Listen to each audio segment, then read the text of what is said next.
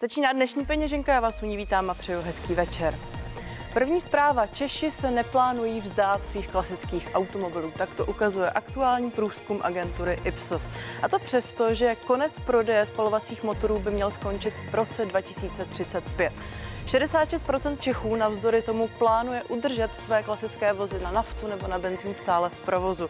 Oproti tomu 18% Čechů si plánuje pořídit elektromobil. Zůstává tady i velká část Čechů, kteří tvrdí, že po roce 2035 radši budou hledat náhradní způsoby dopravy. Na tu velkou motivací by mělo být, kdyby se zlepšil dojezd elektromobilů. A o tom, že kupujeme dál ojetiny, tak o tom už je následující příspěvek.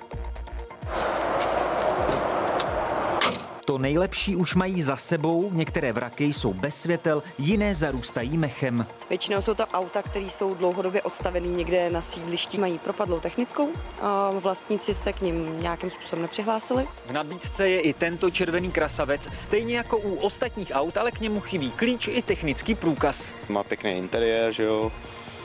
Co se dá použít a hlavně, co je v tom za motor, že by se dal použít. Aukce startuje a vyvolávací cena 500 korun raketově stoupá vzhůru.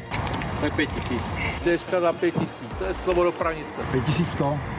Šestka 5100 korun. 5600. Pětka 5600 korun. 5600 korun po třetí. Asi ho opravím a uvidíme, no, nebo... Ještě nevím, nejsem si jako jistý, co s tím budu dělat. Legendární Felicie zase vyšla na 16 stovek a evidentně se to vyplatilo. Takhle ze zhora motor vypadá jako poměrně zachovalé, má to nějakou výbavu, dokonce to má ABS. Největší hodnotu tady na tom autě má samozřejmě tady ta maska. De facto za cenu té masky jsem koupil celé auto. Za ty peníze, co se to vlastně prodá, tak se to vrátí možná jednou. No, u ekologie dnes zůstaneme, vláda totiž dnes zrevidovala své plány v oblasti energetiky a vyplývají z toho následující závazky. Stále platí to, že bychom se měli odchýlit od spalování uhlí, a to už v roce 2033. Do roku 2050 se chce Česko vypořádat také s ropou a se zemním plynem a postupně by chtělo nahradit obnovitelné zdroje, a to až na 30%. Zároveň vláda plánuje posílit jaderné zdroje a zvýšit výstavbu jaderných reaktorů. Šedé ekonomice mizí bilion korun, tak to je klíčová zpráva dnešního dne. Vyplývá z nich, že podíl šedé ekonomiky na HDP České republiky za poslední měsíce výrazně narostla, a to až na 14%. Dosahuje tedy té zmíněné částky 1 bilionu. Předtím, ještě v předcovidových časech, ta částka naopak byla eliminována. Co to znamená? Šedá ekonomika sice zahrnuje výčet legálních činností, ale ty se většinou dějí mimo dohled veřejných orgánů. No a tady už je recept TOP 09 na to, jak nastartovat českou ekonomiku. Povolovací procesy pro stavby důležitých projektů jsou extrémně pomalé. Věc, která podle TOP 09 i dalších vládních stran dopadá na celou ekonomiku. Stavby, investice a infrastruktura je základ toho, abychom byli konkurenceschopní i v budoucnu. Takže v tom ta shoda je. Má-li se Česká republika dostat na světovou špičku, musí se sama stát křižovatkou. Nebýt na křižovatce, ale stát se křižovatkou. Oživit chce TOP 09 i pracovní trh, třeba rychlejším vyřizováním pracovních povolení pro vzdělané cizince. Byrokracie a zkostnatělost státní správy je všem dobře známá. Česká republika by měla zjednodušit vůbec jejich přijetí, zrychlit to uznání, jejich vzdělání a podobné věci. Problém je, že mzdová úroveň v České republice není taková a po konsolidačním balíčku zvyšujícím daně osekávajících služeb státu pravděpodobně ani nebude. V Česku v září začal platit dotační program Nová zelená úspora a my vám teď nabídneme detailní přehled toho, kdo a taky za jakých podmínek může žádat. Začneme rodinnými domy. Tady je přehled těch klíčových žádostí, tedy na co lze zažádat o peníze, na jakou přestavbu, na jaké zateplení. Vidíte detailní přehled na zateplení, můžete získat dotaci až ve výši téměř 1 milionu korun, konkrétně tedy 950 tisíc. Na takzvanou zelenou střechu můžete získat až 100 tisíc, pak je tady výměna kotlů nebo tepelných čerpadel, ostatně téma, kterému se budeme dnes detailně věnovat. Tam lze získat až 140 tisíc korun. Bavit se lze také o fotovoltaických systémech a solárech, tam se bavíme o dotaci ve výši 200 tisíc korun. No a celkově ty dotační žádosti čítají až 11 různých nabídek a možností. A následující příspěvek je o tom, že daň z nemovitostí brzy vzroste. Po 15 letech se od ledna zvýší daň z nemovitosti ve Zlíně. My jsme v situaci to, co souvisí s rozpočtovým daní. My jako nemáme kde brát, to znamená, my v současné chvíli opravdu můžeme řešit tady zefektivnění našich příjmů. Těm, kdo ve městě bydlí, se ročně zvedne daň v průměru o 2000 korun. Děláme to všechno kvůli tomu, abychom vůbec měli na ty věci, které potřebujeme. A když nám protipol tomu se stane, že nám vláda zase vezme peníze, no tak je to sice krásné, jsme něco optimalizovali, na druhou stranu jsme to jako po zásluze potrestání a zase bohužel nám to způsobí do budoucna další problémy. Zvyšovat daň budou i další města, například Jihlava a nebo Žďár nad Sázavou. To se mi nelíbí, no ale co se dá dělat? Neuděláme s tím nic. Když je člověk sám a bere jenom ten důchod, tak je v háji. Daň z nemovitosti se ve zmíněných městech zvyšuje dvakrát. Nejprve základní sazbu zvyšuje v rámci úsporného balíčku stát. Ta poroste výrazně z 2 korun za metr čtvereční na 3,5. Tady už vám nabízíme základní přehled dotací, na které mohou dosáhnout bytová družstva.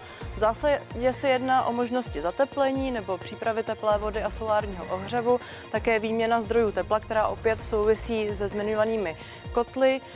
Když se budeme bavit o financích, tak lze žádat až o polovinu z částky z celkových výdajů. Některé prostředky lze čerpat už zálohou, tedy dopředu.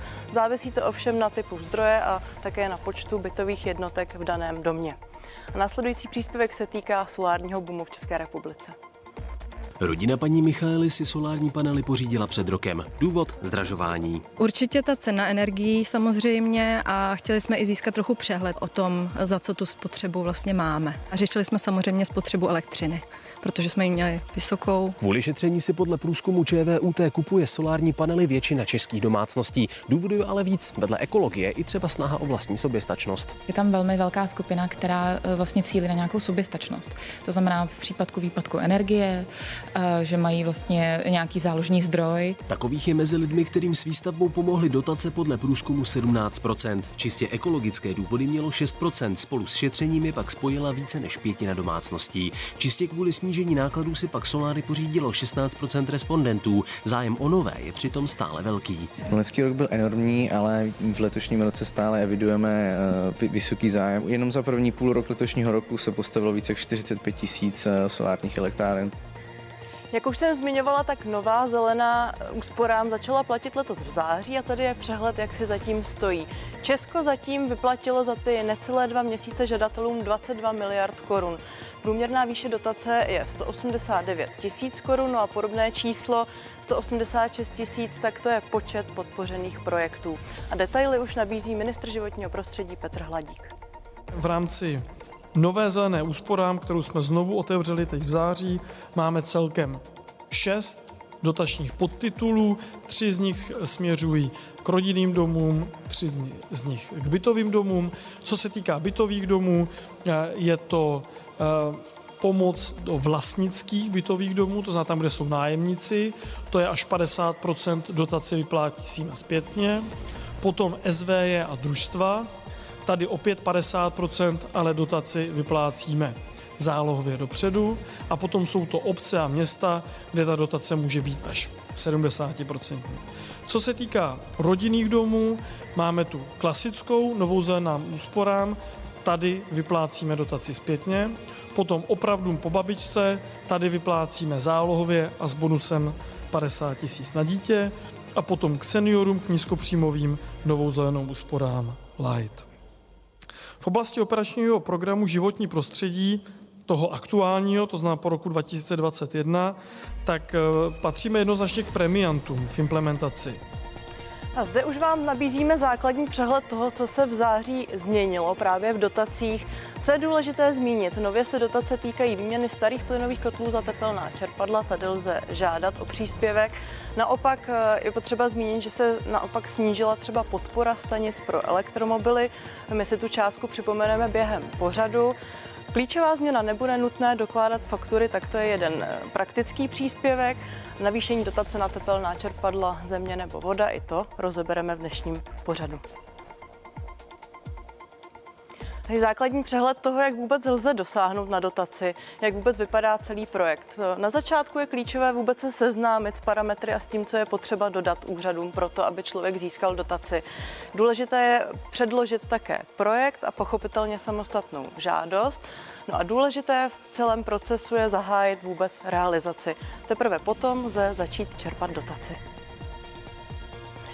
Teď už se posouváme k tomu, kdo bude mým dnešním hostem. Já tady záhy ve studiu přivítám Jana Metlického, jednatele společnosti Stiebel Eltron, a budeme se bavit už o tom avizovaném, kdo může čerpat dotace, jak vůbec je velká investice do různých tepelných čerpadel, na co si dát pozor při nákupu a také při realizaci nákupu i dotace. A tím už se přesouváme ke stolu k dnešnímu tématu.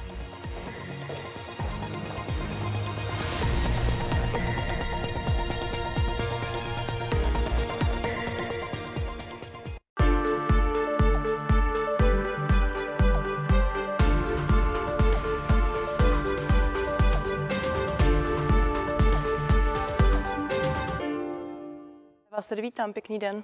Pěkný den i vám. Tak půjdeme rovnou k tématu. My jsme tady hovořili o tom, že nová zelená úsporám se aktuálně vztahuje také na výměnu tepelného čerpadla. Tak možná pojďme rovnou rozebrat, na co a kdo může o takovou změnu žádat. Máte pravdu, nová zelená úsporám se vztahuje také na tepelná čerpadla. Můžete čerpat dotace jak na tepelná čerpadla typu vzduch, voda, to jsou u nás v České republice nejprodávanější tepelná čerpadla. Také můžete čerpat dotace na tepelná čerpadla země, voda, kde, jak jste už zmiňovala v příspěvku, tak došlo k navýšení dotací. Ale lze také čerpat dotaci na tepelná čerpadla vzduch. V tomto případě samozřejmě ten zájem není tak velký. Možná zkusme rozškálovat, kde se pohybují ceny tepelných čerpadel a do jaké výše lze čerpat právě dotace. Co se týče tepelných čerpadel vzduch voda, tak tam se bavíme o dotaci 80 až 100 tisíc korun, s tím, že 80 tisíc korun je možnost čerpat dotaci v případě, že tepelné čerpadlo použijete pouze na vytápění. 100 tisíc korun v případě, že použijete tepelné čerpadlo jak na vytápění, tak na ohřev teplé vody. U tepelného čerpadla země voda, tak ten princip je podobný, akorát ty dotační tituly jsou vyšší. Tam se bavíme o 120 až 140 tisících korunách. Tak a tady, když jsem rozepisovala vlastně ten celkový přehled toho, jak dosáhnout na dotaci, co je potřeba doložit, tak dá se toto naplánovat dopředu, když se zeptám velmi jednoduše? Je to potřeba. Tepelná čerpadla a samostatný provoz tak je velice závislý od projektu. V podstatě, když chcete správně provozovat a používat tepelné čerpadlo jako zdroj vytápění, tak určitě doporučujeme vždy si nechat udělat projekt nebo odborný posudek, anebo kontaktovat odborného poradce, případně zástupce výrobce, aby vám s návrhem toho tepelného čerpadla poradil. Ty dotace teď lze čerpat poslední 2 měsíce. Jak dlouho trvá celý ten proces vlastně projektu a vyhodnocení? Samozřejmě hodně to závisí na kapacitách. V dnešní době tak i projektanti, projekční kanceláře, tak jsou opravdu velice vytížení, pokud se jedná o složitější projekt v rámci novostavby. Pokud se jedná o rekonstrukci, tak určitě je možné se obrátit přímo na výrobce tepelných čerpadel, přímo na renomované firmy, a tam se bavíme v řádech vyšších dnů, nižších jednotek týdnů. Přečetla jsem si, že Česko i kvůli energetické krizi z loňského roku prožilo jakýsi boom zájmu o tepelná čerpadla. Dá se nějak specifikovat, z čeho nejčastěji lidé takzvaně přesedlávají? Určitě z naší zkušeností tak 70% rekonstrukcí, kdy lidé mění opravdu zdroj tepla, tak je u kotlů první, druhé třídy. Jedná se opravdu o staré kotle na tuhá paliva, na uhlí, na dřevo, a dalším takovým zdrojem, který často mění, tak jsou určitě elektrokotle. Mimochodem, pokud se nemýlím, tak právě ten boom přechodu na plynové kotle se neodehrál před tak dávnou dobou, takže ta transformace je celkem rychlá. Je třeba říct, že opravdu plynový kondenzační kotel v dnešní době není tak častý na záměnu za tepelné čerpadlo. Opravdu bavíme se primárně o kotlích na tuhá paliva v první, druhé kategorii, případně kotle starší, a na tyto kotle, které jsou starší 20, tak je cílena právě plynové, tak je právě cílena i ta dotace nová zelená úspora. Vy jste zmiňoval to, že některé ty dotace dosahují až 100 000 korun a z toho se mi tedy usuzuje, že vlastně pořizovací cena takového čerpadla může být řádově vyšší. Kde se pohybuje? Určitě. Když si porovnáme pořizovací náklady klasického kondenzačního kotle nebo plynového kotle, bavíme se jednoznačně do 100 000 korun podle složitosti instalace. Pokud se bavíme o tepelném čerpadle, vezmeme si standardní dům, rekonstrukci, kde podlahová plocha 160 metrů čtverečních, tepelná ztráta toho domu cca 16 kW, tam se bavíme o pořizovacích nákladech, to znamená kompletně na klíč, včetně instalace, včetně zařízení, kolem 390 tisíc korun. To znamená, můžeme počítat 350-450 tisíc korun kompletní realizace na klíč tepelného čerpadla. Tak kdo takovou investici zvažuje, tak se bude jistě ptát také na návratnost. Určitě. Samozřejmě ta návratnost je důležité, s čím to člověk porovnává. Pokud budeme opravdu měnit elektrokotel za tepelné čerpadlo, tak tam se bavíme i v řádech nižších jednotek let.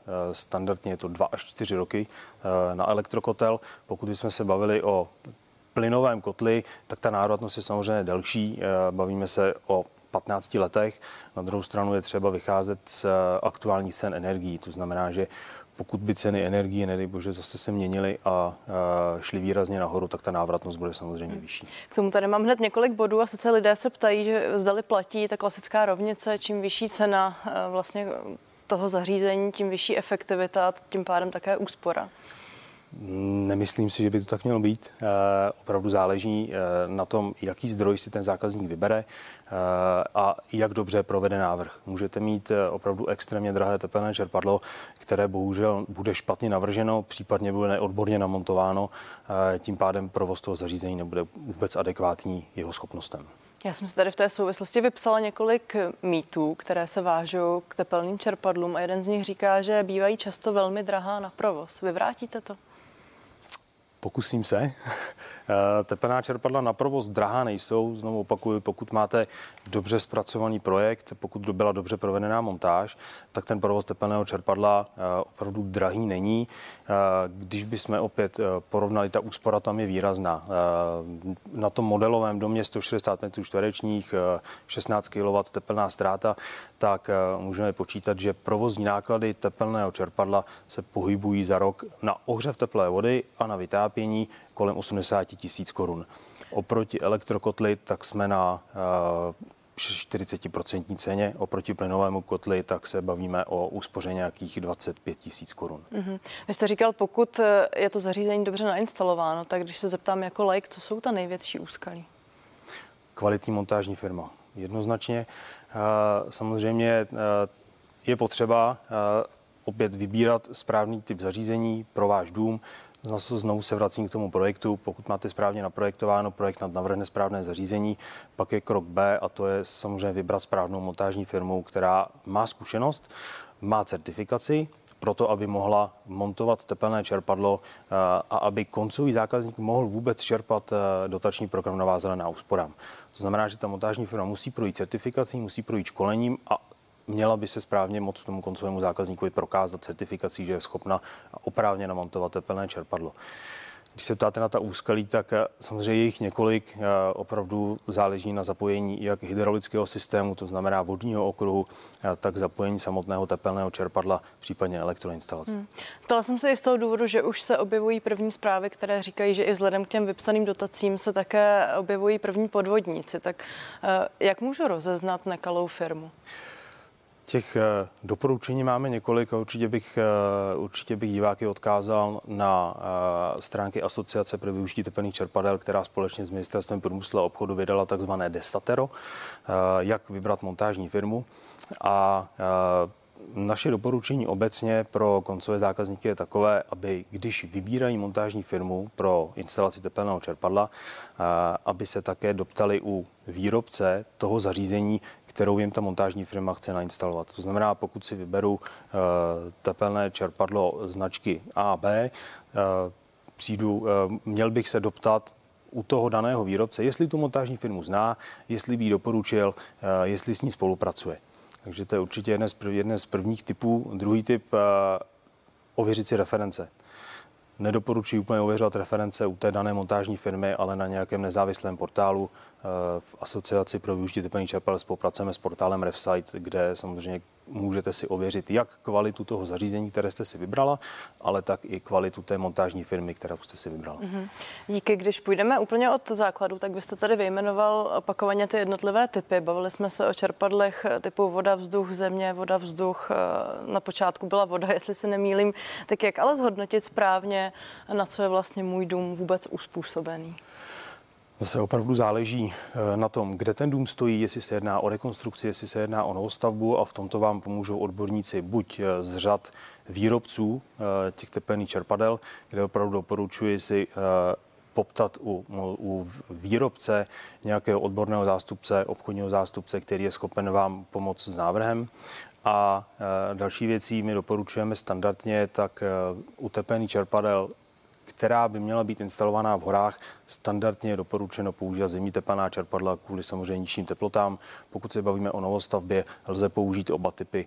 Pokud se bavíme o rekonstrukcích, opravdu záleží na tom, jak se to tepelné čerpadlo bude provozovat, jak ten dům vypadá, v jakém je stavu otopná soustava a na co vůbec chcete to tepelné čerpadlo využít. Může být tepelné čerpadlo pouze doplňkem nějakého jiného zařízení nebo vytápění?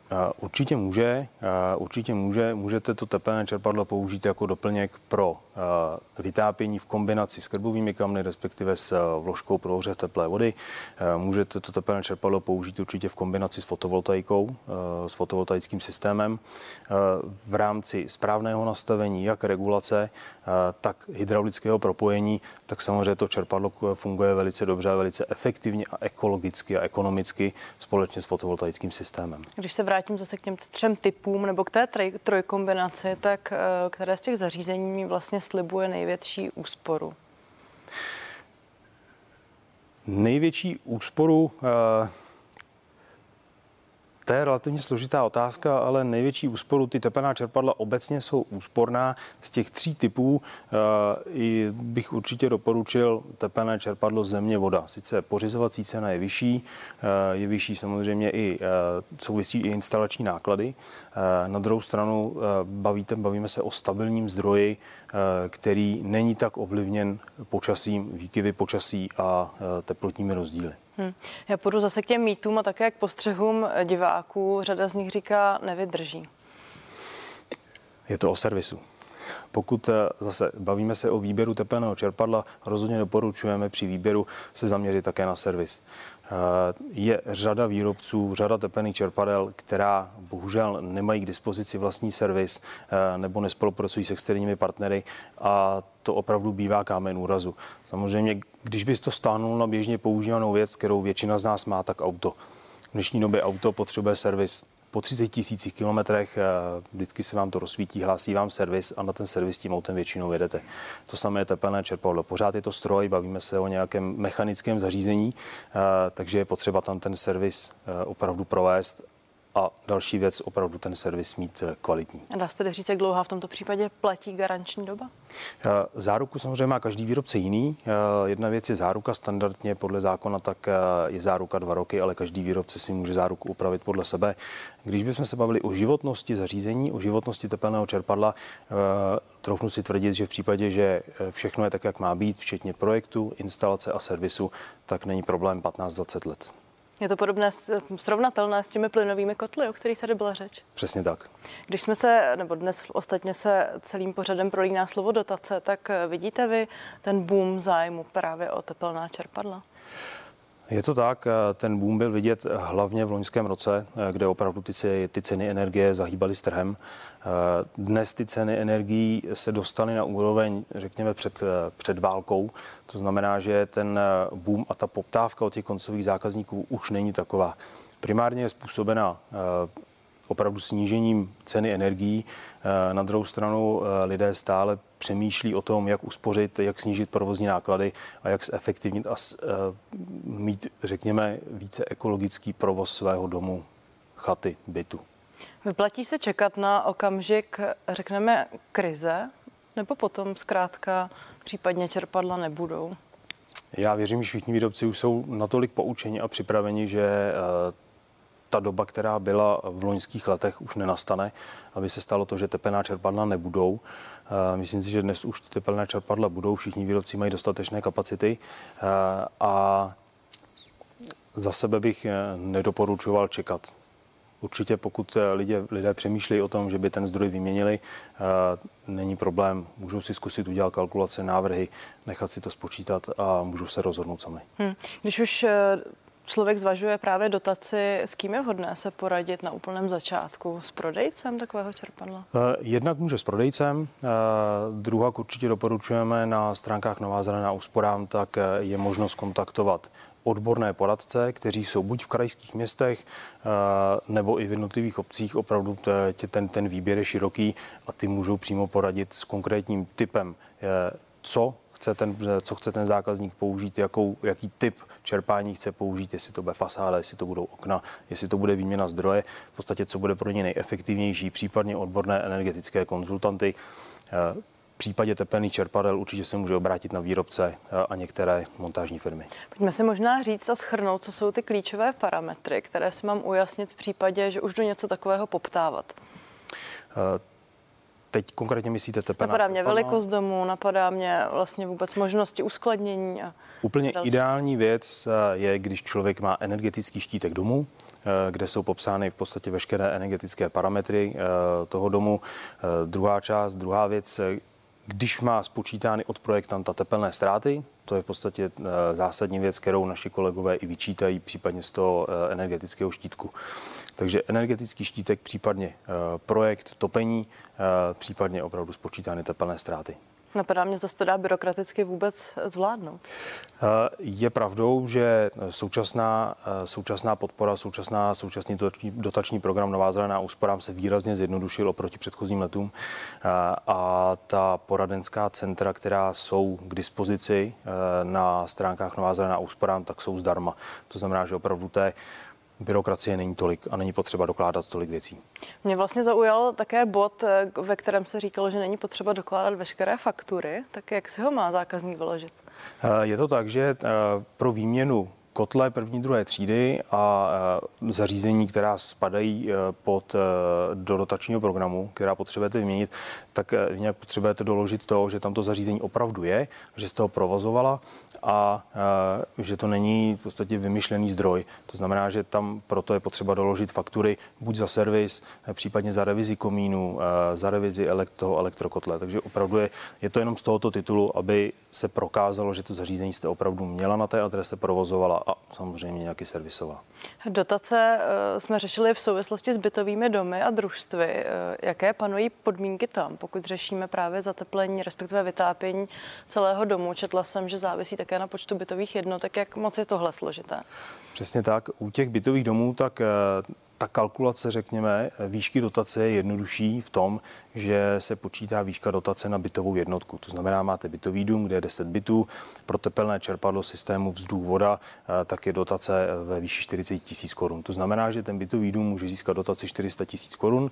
To je tedy to maximum. To je to maximum v případě výměny zdroje, ale aby diváci měli představu, o jakých financích se bavíme, tak standardní bytový dům, když se budeme bavit o 10 bytech, tak investice v rámci výměny tepelného čerpadla, včetně práce, zase řekněme investice na klíč, tak můžeme počítat 1,3 milionu korun s tím, že dotace je 400 000. Společenství vlastníků bývají výbušná místa. Máte zkušenost, nakolik se pouští do takových společných projektů? Je pravdou, že v rámci Stiebel Eltronu tak určitě máme zkušenosti i s bytovými domy. Jsou to složitá jednání, protože samozřejmě speciálně u společenství bytových vlastníků tak musí souhlasit všichni s tou danou výměnou. Nebývá to jednoduché, ale samozřejmě ty provozní náklady versus náklady po rekonstrukci té kotelny, tak většinou ty lidi přesvědčí a máme velice dobré reference, kde opravdu ta výměna toho zdroje se vyplatí. Posunu se ještě k několika mýtům. Přečetla jsem si, že tepelné čerpadlo není vhodné pro 100% domácností. Tak co byste výrazně nedoporučil? Já si naopak trofnu říct, že tepelné čerpadlo je vhodné pro většinu domácností, trofnu říct skoro pro 100%. Opravdu to jsou specifické případy a teď mě nenapadá, kde by mohlo být nevhodné pro použití. Takže opravdu je to zase o tom návrhu a o tom, jaké zařízení a jaký typ zařízení si instaluje a na co chci používat. Ještě dva praktické postřehy. Přečetla jsem si, že bývají hlučná čerpadla a že je potřeba zvážit dostatečný prostor na uskladnění vlastně těch potřebných doplňků. Co se týče hluku, tak je to velký mýtus. Zase je třeba se zaměřit na renomované výrobce. Pokud si vyberete tepelné čerpadlo od renomovaného výrobce, který má více jak 20 letou historii, troufnu si říct, že nebudete mít problém s hlukem. Ty tepelná čerpadla jsou dnes opravdu velice tichá. A co se týče prostoru, tak v dnešní době výrobci samozřejmě nabízejí kombinace, která jsou prostorově nenáročná. To znamená, že máte venkovní jednotku, která je venku, aby si divák dokázal představit, bílá nebo šedá nebo jakákoliv bedna před domem, která fouká. A vevnitř tak v podstatě bývá pouze takzvaný hydromodul nebo vnitřní jednotka, což vypadá skoro jako lednice, vyšší lednice. Takže prostorová náročnost tepelných čerpadel určitě není, pokud se bavíme o těchto systémových řešeních. Pokud se bavíme o rekonstrukcích, je možné, že uvnitř domu tak můžou být dva zásobníky, respektive jeden akumulační zásobník, jeden zásobník na teplou užitkovou vodu. Na závěr ještě poslední dotaz, který se vrátí k dotacím. Když jsme se bavili o kombinaci tepelného čerpadla, vlastně jiných možností zateplení nebo vytápění, tak i tam se můžeme bavit o nějakém formě vlastně příspěvku. Určitě jsou takzvané kombinace nebo kombinační příspěvky, kterou nabízí Nová zelená úsporám. Uvedu příklad, když zateplíte plus k tomu použijete nebo instalujete fotovoltaiku, tak máte kombinační příspěvek 10 000 korun. Když tomu navíc použijete třeba rekuperační jednotku, máte další příspěvek 10 000 korun. Takže ty kombinační bonusy lze takto čerpat a kombinovat více možností. Tak to byly praktické rady od Jana Metlického ze společnosti Stiebel Eltron a já vám děkuji. Děkuji. Na dnešní peněženky je to vše. Díky, že jste se dívali, na viděnou se vidím zase zítra.